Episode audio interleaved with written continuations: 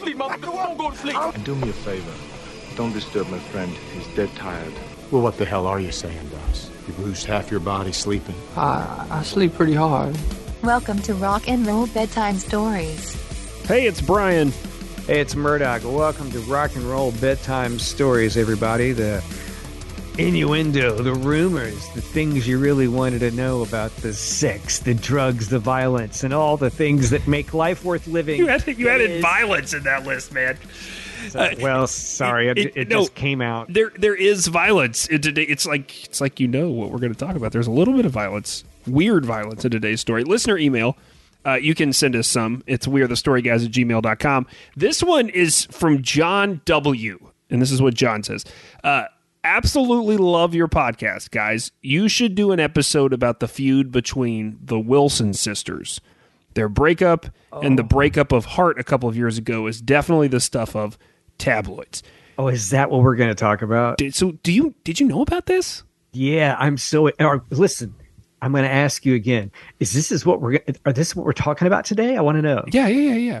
This is it. Awesome. Yeah, I know about it, but it got I don't know if they just have great PR, like it just got squashed. It sort of got buried. There's plenty out there, but like I never heard about it. When I got this letter from John, right. I was like, I literally Googled Ann and Nancy Wilson controversy. Like I didn't know what I was walking into. And you walked into some crap you weren't prepared for. And bizarre. Look, and hey, man, thanks for listening to our show and bringing up some crazy, weird, freaky rock and roll stuff that we're going to tell everybody about. This is awesome. We've actually gotten other listener mail in the past that has asked us to put a little more spotlight on the amazing women of rock from the periods that we talk about in the 70s and 80s. And I think that's a fair criticism of the show. We haven't done a good job of that. And so we get to knock out two requests today, right? We get to answer John's letter, and if you have been concerned that we haven't talked about the Chrissie Hyndes and the Hearts and the other amazing women of rock and roll, we'll at least get to talk about two of them at length today. And I got to tell you, up top, that I did not realize that maybe second or third behind Fleetwood Mac for crazy soap opera. Like, I didn't realize Heart was in that category. Yeah, it isn't like Fleetwood Mac material. Not quite, but there is some inter-band mingling. Like, we'll get to it, but it's a lot more than I thought, right? I just sort of know the big hits. I, of course, know Ann and Nancy Wilson.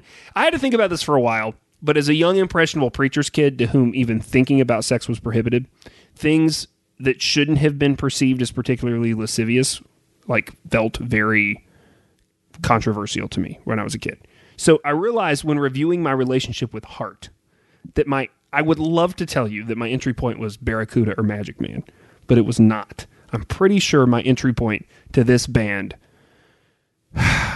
was All I Want to Do is Make Love to You.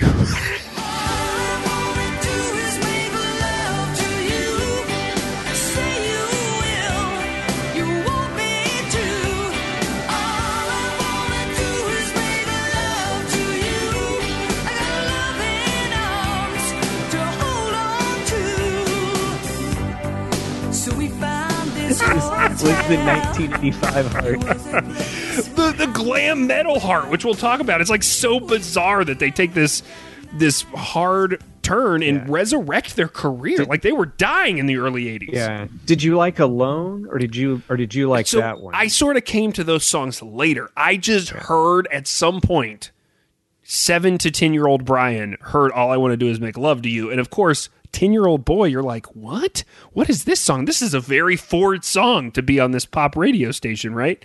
And so I went back to examine this song. It's a very horny song. To be fair, it is a very horny song. It's about the strong desire to have a one-night stand with a hitchhiker who very likely might just be a homeless guy. Like, it's not really clear. That's a lot to process if you're 10. I mean, right?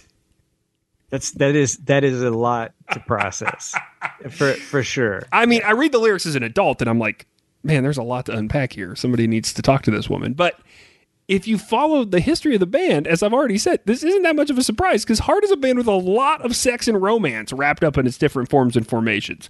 You know what I think about, dude, with Heart is I think about, and I this was definitely not when I was a young man, but I think about, I think it's Swingers where they have the movie in the movie that Magic Man's in there, and there's like this scene, and it's like that is like imprinted in my brain. This like sexy scene with Magic Man, and so. Magic Man is stuck in the wherever whatever year that was. The same place where like it does it bring up the same feelings that All I Want to Do is Make Love to You. A very confused pre-adolescent boy trying to decipher pop radio lyrics. What is this story? Yeah. So I also sort of had whiffed on the fact that Ann and Nancy Wilson not the original people in this band. No, it wasn't their band. Yeah. But the thing is that this is sort of the way it kind of shook out. You know, it shook out that this was going to end up being what Heart was going to be. So well, and I think the guys sort of see it coming, right? And I think there's some tension in the band later because they see what's about to happen. But it's actually the initial creation of these guys, Steve and Roger, Steve Fossen, Roger Fisher. They've been in the Seattle music scene for a while. And that's another thing about Heart is they come out of Seattle initially. Even though, and we'll talk about this, they break from Vancouver, but the Wilsons are from Seattle. And so the Wilsons know all the grunge guys. Nancy Wilson was friends with Lane Staley, like, because they lived in the same city. Like, there was, like these strange connections like that. And they had a song on the single soundtrack. Yeah, yeah. So they put out an ad looking for a singer and a bass player, and they end up with 20-year-old Ann Wilson answering the call. Not expecting that to happen. They're not. And it's interesting when you read this oral history because you find out very quickly that there was a lot to face in the early 70s as a female fronting a band because of where they're playing. They're playing in terrible places, right? As a band on the come up in the Pacific Northwest, they're just playing wherever, right? And she just faces all sorts of harassment, and it sucks. But she's in the band for a little bit as Hocus Pocus. They're on tour in '71, playing up near the Canadian border, and Roger Fisher's brother Mike has been living in Canada because he dodged the draft. It's '71 after all. I actually read something that said that, to add a little flair to this story, that not only did he dodge the draft, that he had not answered, and they showed up at his house in America and knocked on the door. And when they knocked on the door, he jumped out his window and then like out the back of the house and then ran and hitchhiked or whatever to get to Canada. Like dramatic draft dodging, not like calculated, planned draft dodging. So I don't know if that's true or not, but I did read that. Wow. That's so crazy. Okay. So, but he, evidently, his little brother's band is worth enough for him to risk coming across the border. So they come to Bellevue, Washington, which is very close to the Canadian border, and he sneaks across the border and comes into the show, and that's where he meets Ann Wilson. And so one of the central relationships in this band in the early years is the Ann Wilson-Mike Fisher relationship. And it's interesting because Mike Fisher will drive the motor that is the motor of this band for a long while, but he's not technically in the band. He's just the brother and the lover of members in the band. This is what happens, though. He very quickly influences Ann so much, and we will see in this story that Ann is influenced by men.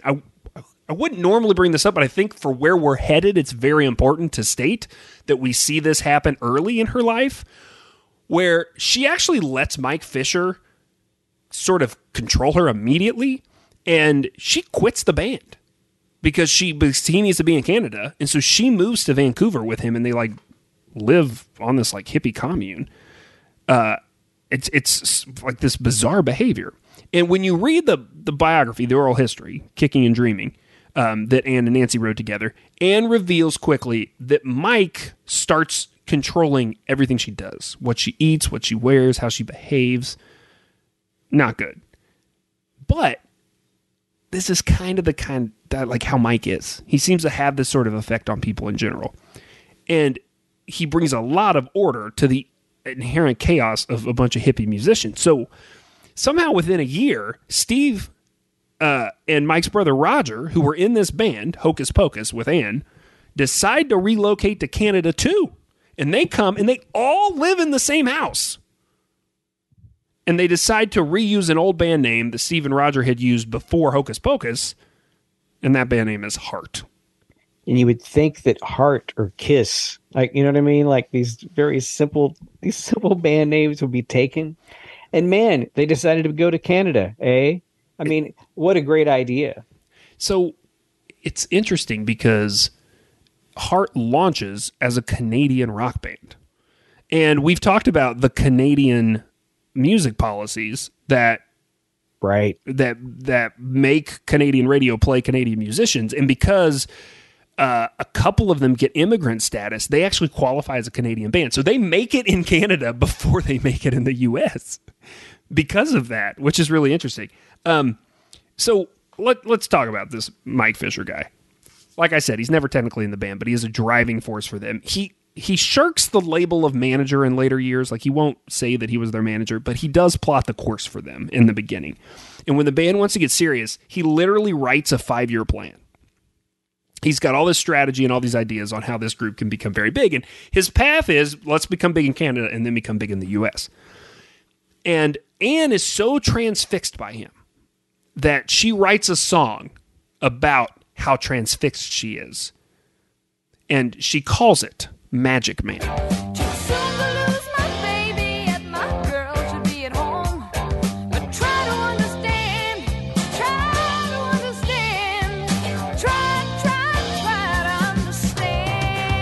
He's a magic man, Mama. He's a magic man. Wow. The Magic Man of Magic Man is Mike Fisher. So, all right, we got Ann. But what about Nancy when she comes into the picture? Nancy's the younger of the two. And while Ann is reforming this band in Canada, Nancy is starting college. And she's trying to make it as a musician, too. She wants to do this same thing the big sister is doing. But she's not finding very good fits. She has a few musical partners here and there, and nothing really takes off. The band that Ann is in is all living together in a new house. They move into a new place in Canada, and they had a keyboard player who'd been living with them. He ends up leaving and moving out, and so his room is free, and Ann invites Nancy to come take his spot. Now, at first, it's just in the house. Come take the spot in the house. But she does tell her that she wants to write with her. And Nancy's whole thing is just she wants a writing partnership. And so when Big Sister, who's already been touring, right, and is farther ahead in life than her and has been an influence, says, hey, I want you to be my writing partner, Nancy's really thrilled by this. So she comes up to Canada. They start writing together. And the rest of the band is like, wait a second. You want to put Nancy in the band? And Steve and Roger are realizing pretty quickly something you pointed out at the beginning, which is the power dynamics are really going to shift if we let a family member in here. Yeah. And but what a amazing feeling it would have to be that you would join a band with a family member, or specifically a sibling that you weren't in. Yeah. That you were invited in. Yeah. Like that's some heavy duty stuff. Well, so. And I think, you know, I always talk about how I love sibling stories. They're my favorite. My favorite books, my favorite movies. It's this old movie that I love, Mark Ruffalo and Laura Linney, called You Can Count on Me. It's a Kenneth Lonergan film. It's about siblings, right? And it's like, I love siblings at the center of the frame because, you know, it's like most stories, there's romance at the center of the frame, right? Or you see mother and child or father and child, but you don't see that many sibling stories. And I love this idea of these people who you grow up beside, often the same parents and the same rules, but they shape you totally differently, and then you coexist with these people. It's fascinating, and it's fascinating to see it in this musical context, and that's what happens here. Nancy comes into this house, and the rest of the band goes, all right, well, listen, we got to make her audition, at least. So they audition Nancy. But very quickly, within a few weeks, they invite her in, and now she is playing gigs with them and is officially part of the band within like a very short amount of time, three weeks, 3 months, something like that. Wow. And she just snuck in, and it probably wasn't, it doesn't sound like it was something done with any type of evil idea. No. Right? Definitely not. The evil doesn't happen until they get to Mushroom Records, right? So do you know the Mushroom Records story at all?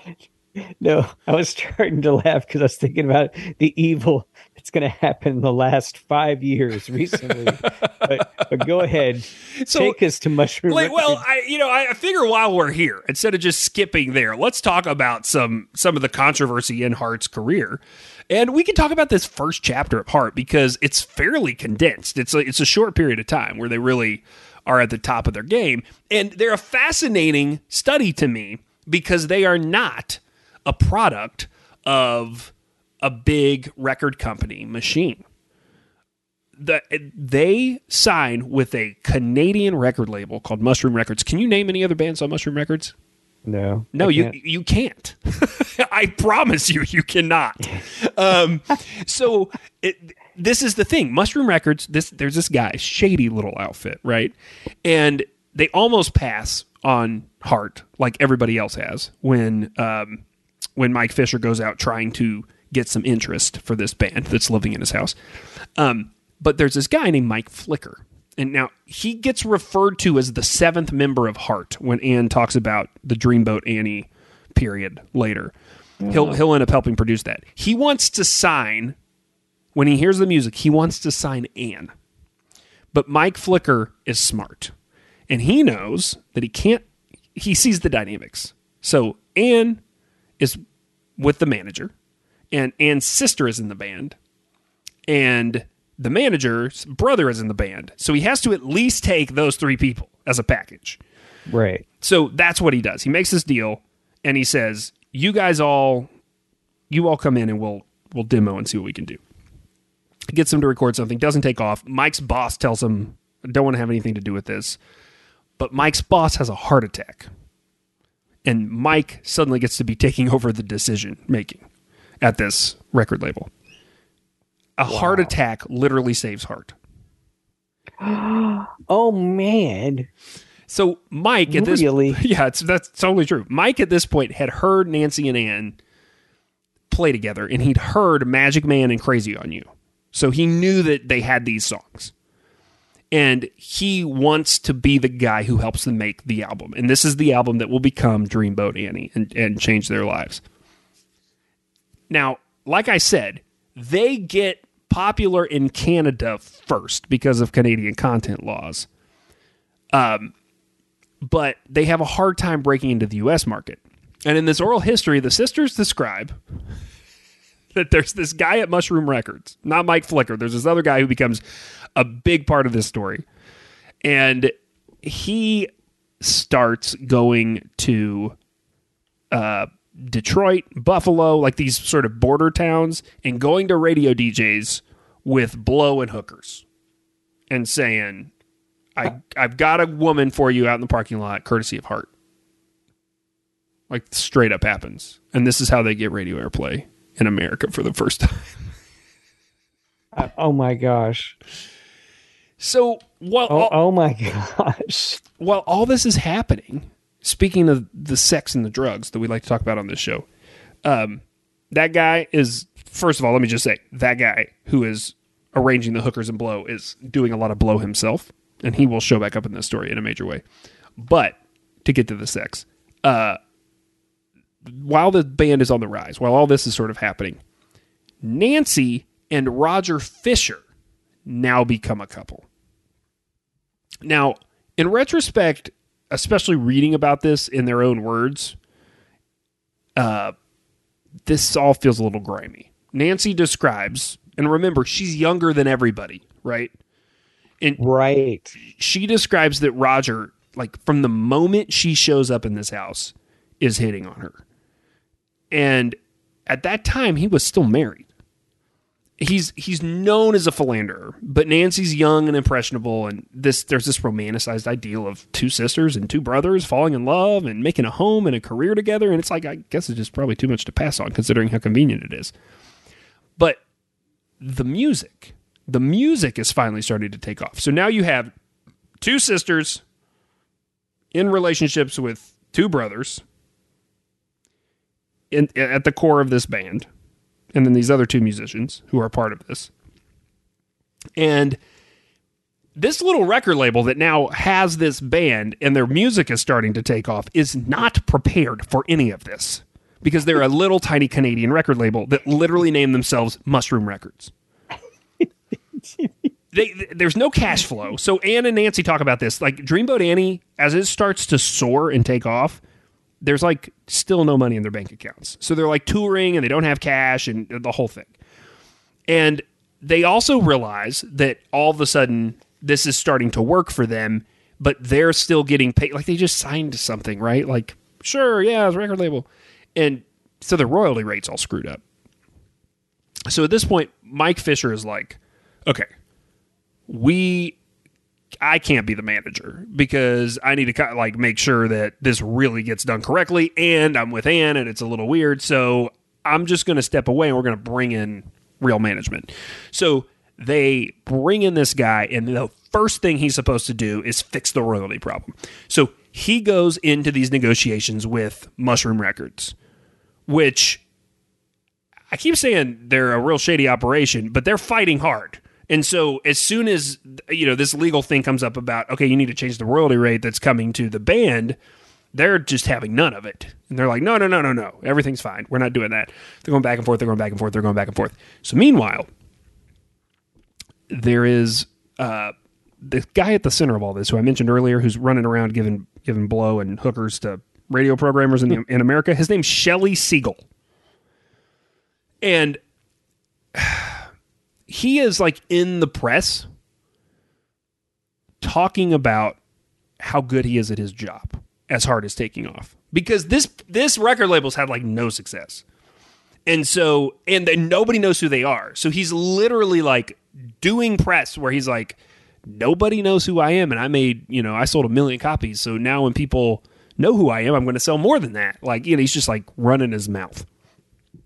And in the midst of all this, Heart gets a gig opening for the Beach Boys on tour. Oh my gosh. On tour. Here's the thing we're going to talk about. Heart opens for everyone.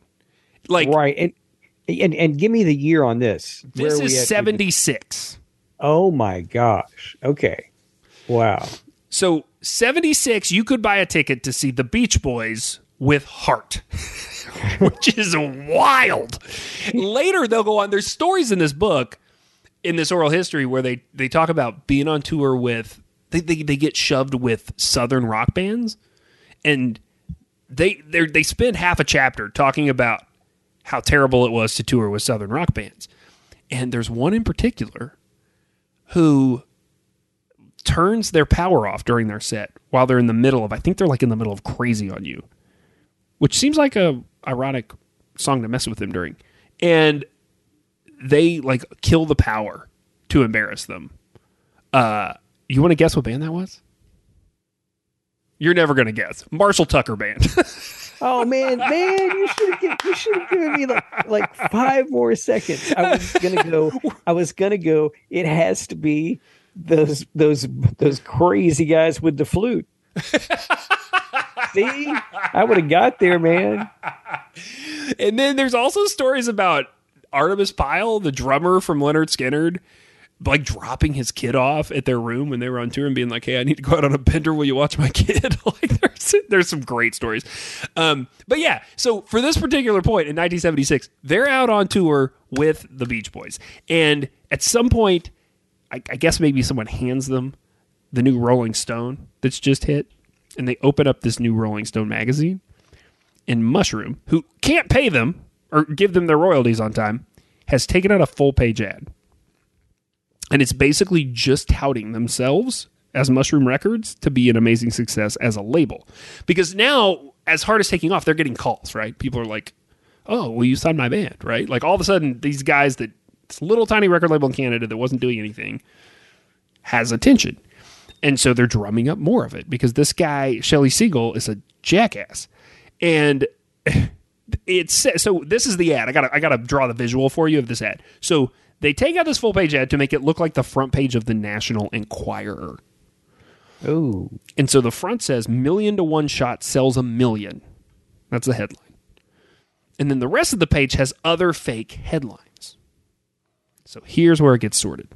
At the bottom of this, there's a picture taken from the Dreamboat Annie photo sessions. And if you don't remember the Dreamboat Annie photo cover, it is Ann and Nancy back to back, and you see like their shoulders and up, right? So there's a picture from that session, and the headline says, Heart's Wilson sisters confess it was only our first time. Gosh. So in this bawdy, ridiculous way, I sort of see what these dumbasses thought they were doing. Like, they thought they were being funny and crass and making this weird innuendo that doesn't really make sense about incestuous lesbians. And not talking to the one artist they have on their label. And not talking to the one artist they have on their label, so they just find this out when they're on tour with the damn Beach Boys. This is the final straw for the Wilson sisters. They get pissed because here's what happens. They stop in Detroit, and they're the full version of this story is in that oral history. But... and I'm not going to go into it, but they basically, this DJ is a dummy and radio DJs, starts asking them about being lesbian lovers. They're sisters. Now, this is... oh, gosh. It seems so crazy to me, but I remember reading this about Tegan and Sarah. If you remember the rock act Tegan and Sarah, they still perform. They are lesbian sisters, and they... I remember reading something in the last 10 years where they said they get asked all the time in the press if they make out with each other, which is ridiculous. It's so weird. Anytime I think straight white men should be given another chance, I read something like that. We're all out of chances, guys. Get us out of here. I mean, Howard Stern took care of all of this like 30 years ago with that entire bit. I say, yeah. And so. I didn't know that this happened to Heart. This is crazy to me that this continues to happen, and that it happened all, back in the 70s. So they get super pissed. They're on tour. They go back to the hotel. They write a song together, and that song, in response to this ridiculousness that's just happened at Rolling Stone magazine and at this Detroit radio station and with Shelley Siegel, that song is Barracuda.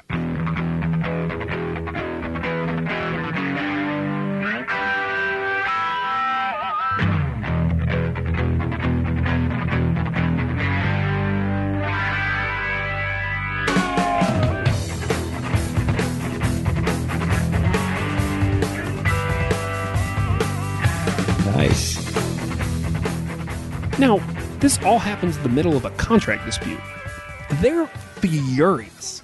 And so they blow everything up, and they set off a bunch of nasty litigation. They abandon their commitments to Mushroom. They are able to sort of claim some legalese in their contracts.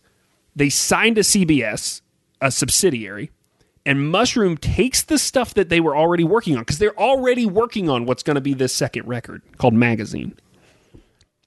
And...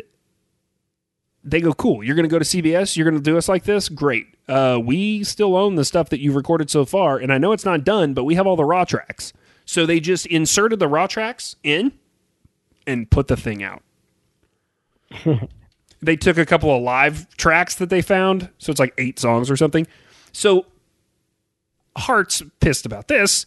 They file an injunction to get it removed from the market, but he had done it so fast, he got 50,000 copies of this into the market before they could stop it. The courts agree when they take it to court that it should be withdrawn, but they say, look, if we withdraw it, you technically still owe them a record. So yeah, they shouldn't have done that, but you should have given them a record. So Heart has to deliver another record to Mushroom. Wow, I have never heard this story because it's so super interesting. They're already recording an album. That's Little Queen, right? That's Little Queen. So Little Queen comes out in 77. Shortly after, I believe it's shortly after, Mushroom puts out this bootleg, dumb version of Magazine that they have. They then have to go put out a new version of Magazine. So there is a 1977 version of Magazine, a 1978 version of Magazine, and then in the 80s, Capitol ends up getting the rights to the first two Heart records, and they release them again. Interesting. So when they go back to redo their version, the 1978 version of Magazine, they re-record, they remix, they edit, they resequence the whole thing in 4 days. And it's so contentious that there is a court-ordered guard inside the studio with them to make sure that they do not destroy the master tapes. Oh, wow. Can you imagine that guy? That guy, I bet, barbecues and has a hella story. Well, one story, but I bet everybody that comes to his house hears that story. Bro. He's like 4 beers in. He's like flipping burgers. He's like, bro. You know, man, my security guarding hasn't really lived up to its original heights, but man, back in the day, you know that band Heart? I bet he tells that story so many times. I'm sure he does, man. I just remembered a Heart song that I love. Yeah, me. What is it? It's These Dreams. Oh, it's yeah. It's off. They have it that is self-titled record. This is in the second phase. We're going to get to the second phase. Yeah, that's the metal phase. The hair and the dust. Yeah, that stuff. So a coda of justice to this story. Within weeks of the 1978 re-release of Magazine. So remember, it's on Mushroom. So they have to re-record it and make it better. And then Mushroom's going to get profits. It gets released, and within like 2 weeks, Shelley Siegel, who's been in the center of all of this, and is definitely the guy who placed the ad. Like, they know that for sure, even though he would deny it. He's doing so much cocaine, he ends up basically killing himself. He dies due to his cocaine abuse. Oh, that's so sad. And this isn't the only chaotic thing happening in the band as the 70s get to the close, right? So Nancy's relationship with Roger has been rocky for a while because the dude is doing drugs constantly and cheating on her continuously. And so this is where we get into the Fleetwood Mac of it all. So Nancy and Roger not getting along. She starts trying to start something with Michael DeRossier, who is the drummer. Wow, I didn't know that this was totally Fleetwood Mac. Yeah, that's when you were like talking to Dan. Well, I don't think it's as bad as Fleetwood Mac. It's pretty close. Nancy leaves Roger, starts sleeping in the same bunk as Michael. Like, literally, they say that. On the road, they're like bunking together. And the band holds it together a little while, but one night, Roger smashes his guitar on stage. And then when he gets backstage, he hurls a piece of it at Nancy's head. Oh, what about love? Don't you want someone to care about you?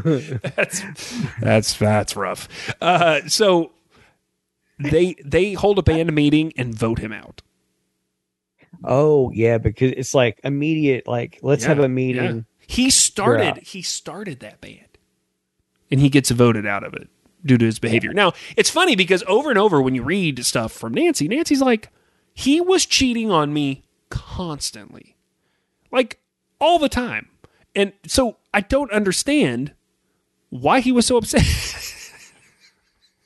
Which is a classic case of a woman in the 1970s not understanding a man's ego in the 1970s. Gosh. I feel like that happened a lot. If he leaves the band, what's going to happen to Mike, right? Who's been sort of the driving engine here for this band, making sure they get up and get out, and even though he led them into some questionable things with that whole Mushroom Records. So it comes out in the next few weeks, like they're hanging out and somebody makes a joke about Mike cheating on Ann, and Ann's like, ha, ha, ha, ha, ha, and they're like, no, seriously. Did you not know this? Did you not know that Mike's been cheating on you, Ann? And that is not even, so Nancy might have known that Roger was doing stuff, but Ann does not have any idea that Mike has been cheating on her. And so that breaks up that relationship. He's distanced from the band now. And this puts the two women at the front and center of this band. Gosh, this is such a crazy, crazy thing. It's like, it does. I had no idea this is how you got to here. I know. Me neither. So shouts to John for sending us the letter. Yeah. Rock and Roll Bedtime Stories is brought to you by Athletic Greens. I love talking about rock and roll history. Not as fond about talking about my immune system and my gut health. But if you get in a situation where you are having problems with those things, it becomes very, very important. So let's get you in a place where you're not having problems with those things. I say that because Athletic Greens was created by a guy who experienced a ton of gut health issues and ended up on this complicated supplement routine that cost him $100 a day. And he said, there's got to be a better way to do this. And that's when he came up with this. It costs you less than $3 a day. It's lifestyle friendly. Doesn't matter if you eat keto, paleo, vegan, dairy-free, gluten-free, like half of my house.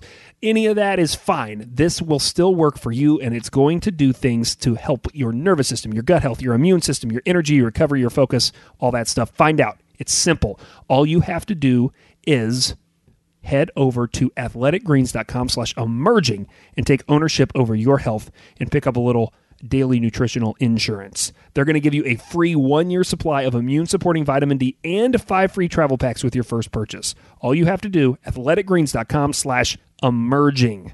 Now, back to the show.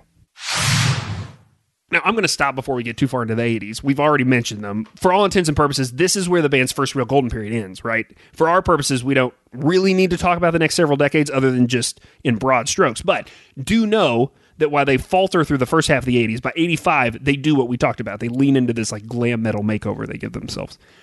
And arguably, are they bigger in this second round? Like, yes. In the 80s, yes. They become a bigger band for 5 or 6 years in the 80s. And it's crazy. So it culminates with All I Want to Do is Make Love to You, which is where we started in 1990. But, I mean, those songs in the mid-80s, you already mentioned some, smashes. Alone, What About Love, These Dreams. Yeah. And I almost categorize this period as like a totally different band in my brain. Like, I can't imagine I haven't seen Heart live, but I can't imagine going to see Heart and hearing all of those songs. Barracuda, Magic Man, and All I Want to Do is Make Love to You. And they play the Battle of Evermore. Like, that really does happen. So it's funny that you brought this up. So I made a note of this, but I didn't really leave it in what I was going to talk about. But they always cover Zeppelin. Yeah. Oh, yeah. It's like an ongoing thing from their very beginning that they cover Zeppelin, and they still too. I mean, we're actually the incident we're going to talk about in 2016. It literally takes place while they're on stage covering Zeppelin. Yeah, yeah, and the that amazing performance where the three of them are watching Heart perform, like the end of Stairway. Yeah, yeah. That is just an unbelievable piece of like rock and roll to watch all at once. So they take some hiatuses, but they never leave for long. And by the mid 2000s, they're doing amphitheaters with Journey and Def Leppard and all those bands. In 2013, they get inducted and perform at the Rock and Roll Hall of Fame. The original team gets back together for that. And then the sisters write this book that we've been talking about, Kicking and Dreaming. So what could possibly put these two women so close and so important to each other for all of their lives? What could put them at true tabloid splashing, headline grabbing ends and odds? Dudes. White dudes. Okay, before we get to the actual incident, we got to dip back into the 80s for just a moment, because we got to catch this character he's at the center of all of this. He actually shows up in their lives way earlier than you think. So after Ann's breakup with Mike Fisher, it's unclear exactly when this happens, but at some point Nancy is like, Ann, it's time to get back out there. I'm going to set you up on a blind date. And so she sets her up on a blind date with a guy named Dean Wetter. Now, the story goes that Ann, I want to be respectful about this, but Ann is looking to score and not drugs. And Dean Wetter turns her down, will not have sex with the incredibly famous rock star he's been set up with on a blind date. And who is he? I get it. He's a blind date, but like, he's just like a dude. Like, I don't honestly know how Nancy even knows him. Wow. Far out. Okay. I mean, this feels like a warning sign to me. I don't want to run us through some weird hypothetical, but like, let's just say a rock star, you're set up on a blind date. You do not have the family that you have in this hypothetical situation. And I set you up on a blind date with, I'm trying to think of a good comparison, Lisa Loeb. And Lisa Loeb wants to do the stuff with you. And is there any chance in the universe you're going to be like, nah, I don't think so?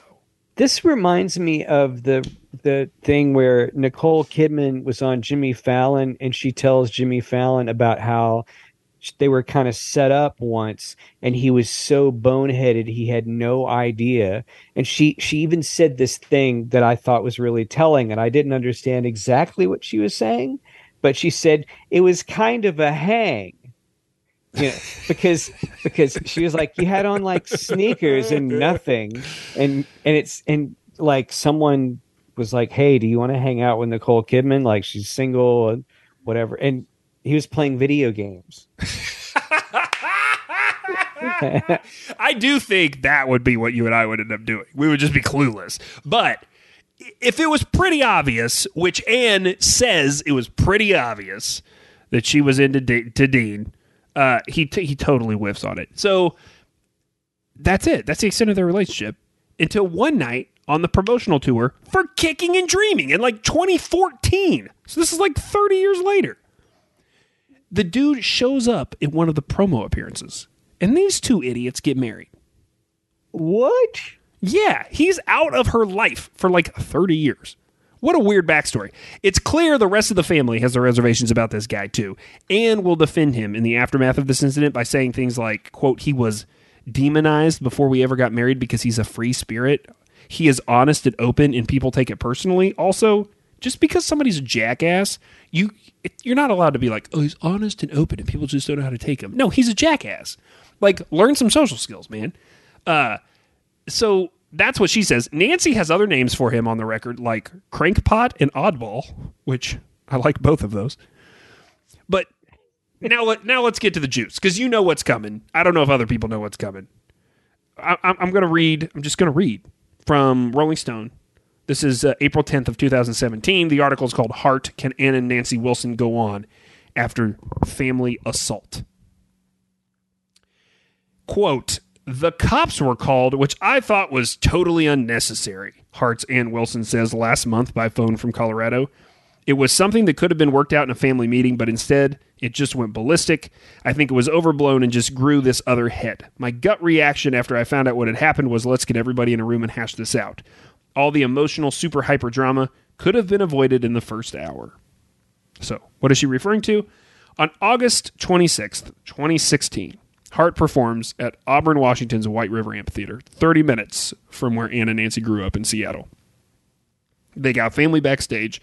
It was supposed to be a celebratory homecoming show, and they start their last song, which is Stairway to Heaven. Mike McCready comes out to play. Wow. A different scene is happening backstage.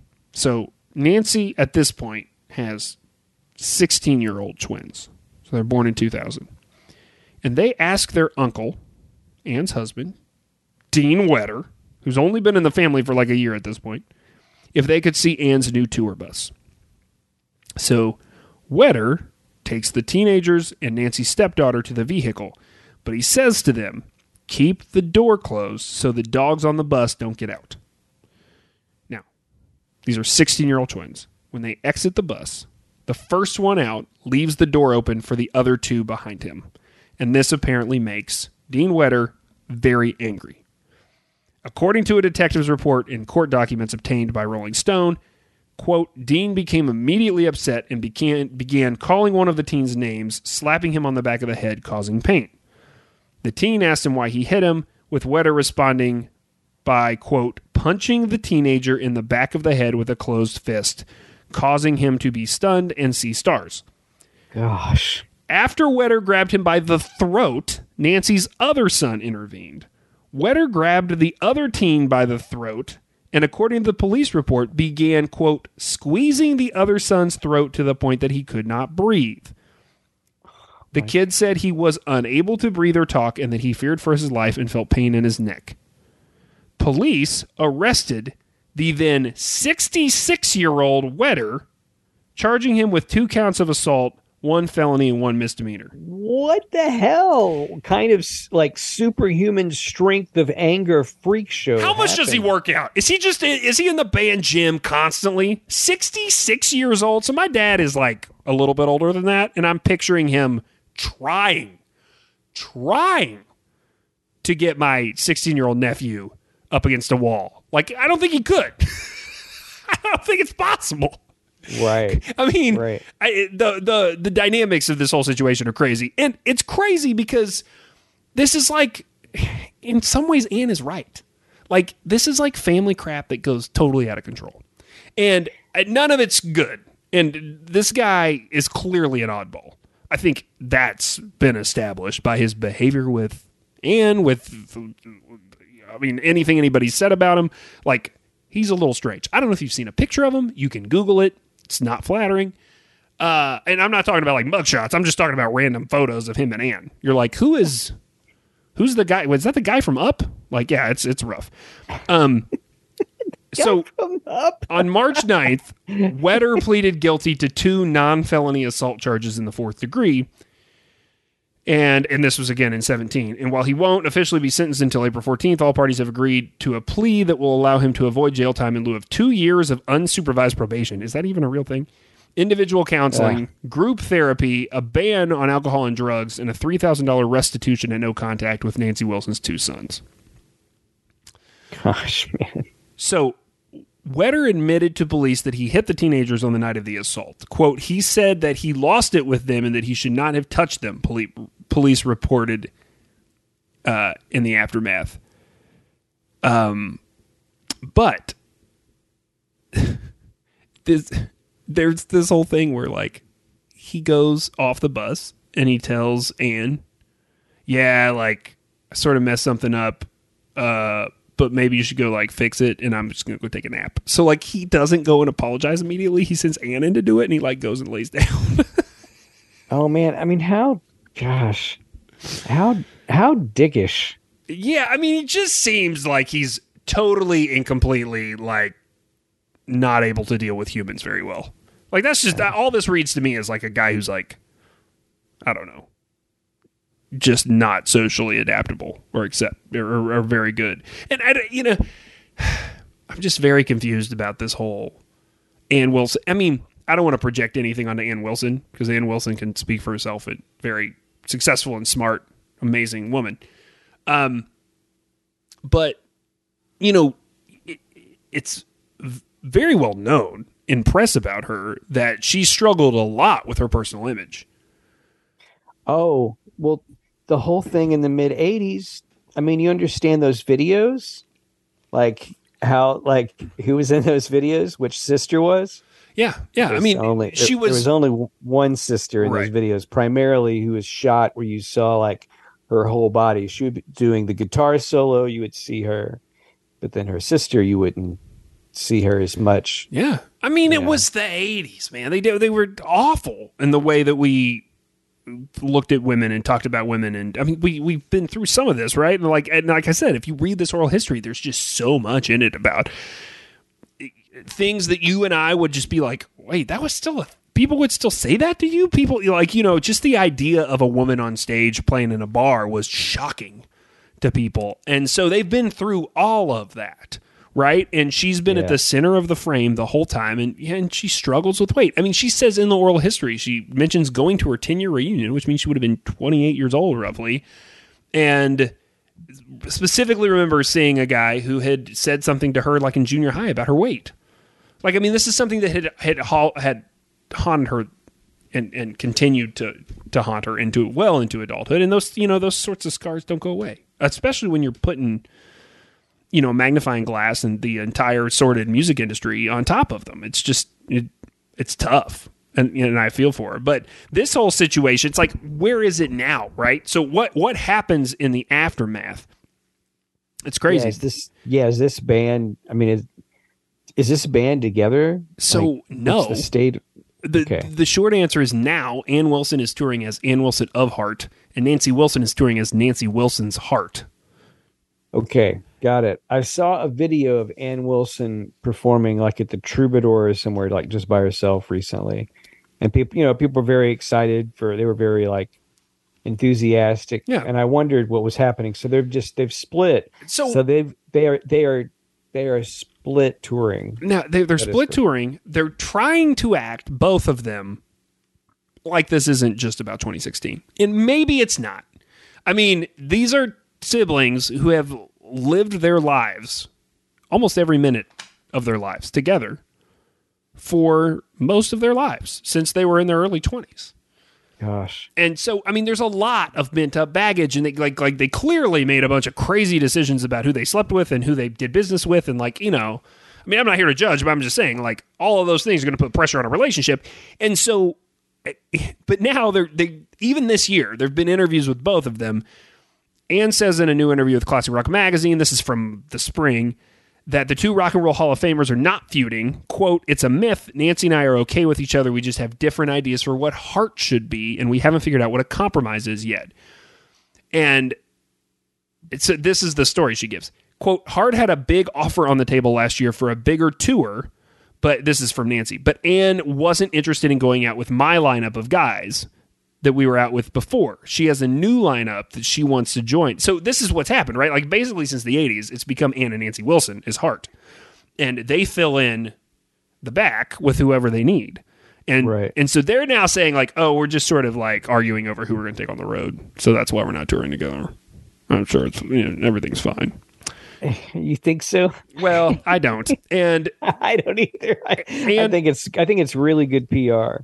This is a quote from fairly recently. Ann said of the altercation from back in 2016, quote, "Things happen in families, and that was a really good example of something that happened within a family, and we worked it out. But the part that made it hard was that it happened in the public eye. If it had happened privately, we'd have gone into a family room and sat down and worked it out. Instead, the police were called, and this myth was born that Nancy and I are feuding, and that we're at each other's throats all the time. And it's really not like that at all." Now, that's what she says in 2022. In 2016, if you read that Rolling Stone article, they're both basically saying that they're on ice with each other and that they're texting occasionally, more sort of out of function. But it's crazy because when Dean goes to jail, they still have like 4 tour dates. So he's in jail for the 4 days that they're touring. So Ann's husband is locked up on account of something he did to Nancy's kids, and they're going on stage every night together. That is so crazy. I think this is one of those stories that if you don't have kids or you don't have really close friends or family members or something where you can sort of like play this idea out, it's hard to imagine how crazy and dysfunctional and stressful the whole thing would be. Yeah. I mean, yeah, especially if it's like your sibling and it's another parent beating up your kid. I mean, what all of this, it sounds so, when I first heard about it, I couldn't really comprehend it. I've had to read a lot about it before I could like be like, okay, like I sort of get it. I sort of see what happened, but yeah, it's wild. It's wild and it's sad. It's like, I hope they just figure out whatever they need to figure out to be happy sisters for the rest of their life. Like, honestly, I don't, like, if they never play me, I'm not that personally invested in the band, but regardless, if they never play music again, that's not the point. I hope they fix whatever they need to fix in their families and in their relationship. But, like, this is a band who's in the Rock and Roll Hall of Fame and has made significant contributions to rock and roll history. And I don't want to see any band go out in a blaze like this. I was really disappointed about Lindsey Buckingham and that falling out with Fleetwood Mac.